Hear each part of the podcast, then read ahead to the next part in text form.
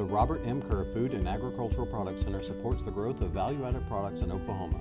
The people of FAPC conduct work grounded in real world problems in food and agriculture. On this episode of the Food Files, we have with us Dr. Rodney Holcomb, an agribusiness economist from the FAPC my role here as the economist in this center, working with a bunch of food scientists and process engineers, is to try to put the dollars and cents to uh, a lot of the things that they see happening in the food industry. Uh, that means many times uh, we have ideas that we're pursuing. It may be the development of new technology, it may be the development of new products, and I'm trying to help them determine what the market potential may be, what the demand potential may be, and what's the price the consumer is willing to pay for a specific product product or service. One of the things I've always enjoyed about working at the FAPC is that there really is no typical day. I, I like the fact that every day can be something completely different. Uh, it depends on what phone call or email I get.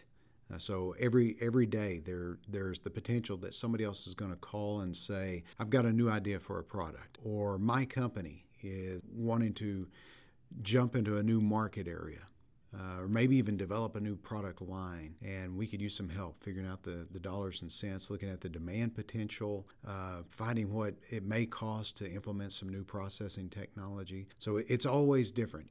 I like the interaction with industry. My that that's probably the the greatest part of my job, and it's the reason I came here to work with the FAPC to begin with this notion that uh, you operate in an academic setting, but you interact consistently with industry to find out what's important to them. Not only what is a problem they have now, but what do they think is going to be a problem tomorrow. Probably my biggest achievement has been watching some new businesses form in Oklahoma. That's been really nice. And it doesn't matter if it's someone with a, a small beef jerky business or a multi million dollar food processing facility. It's nice to look at their success and go, I kind of had a hand in helping make that happen.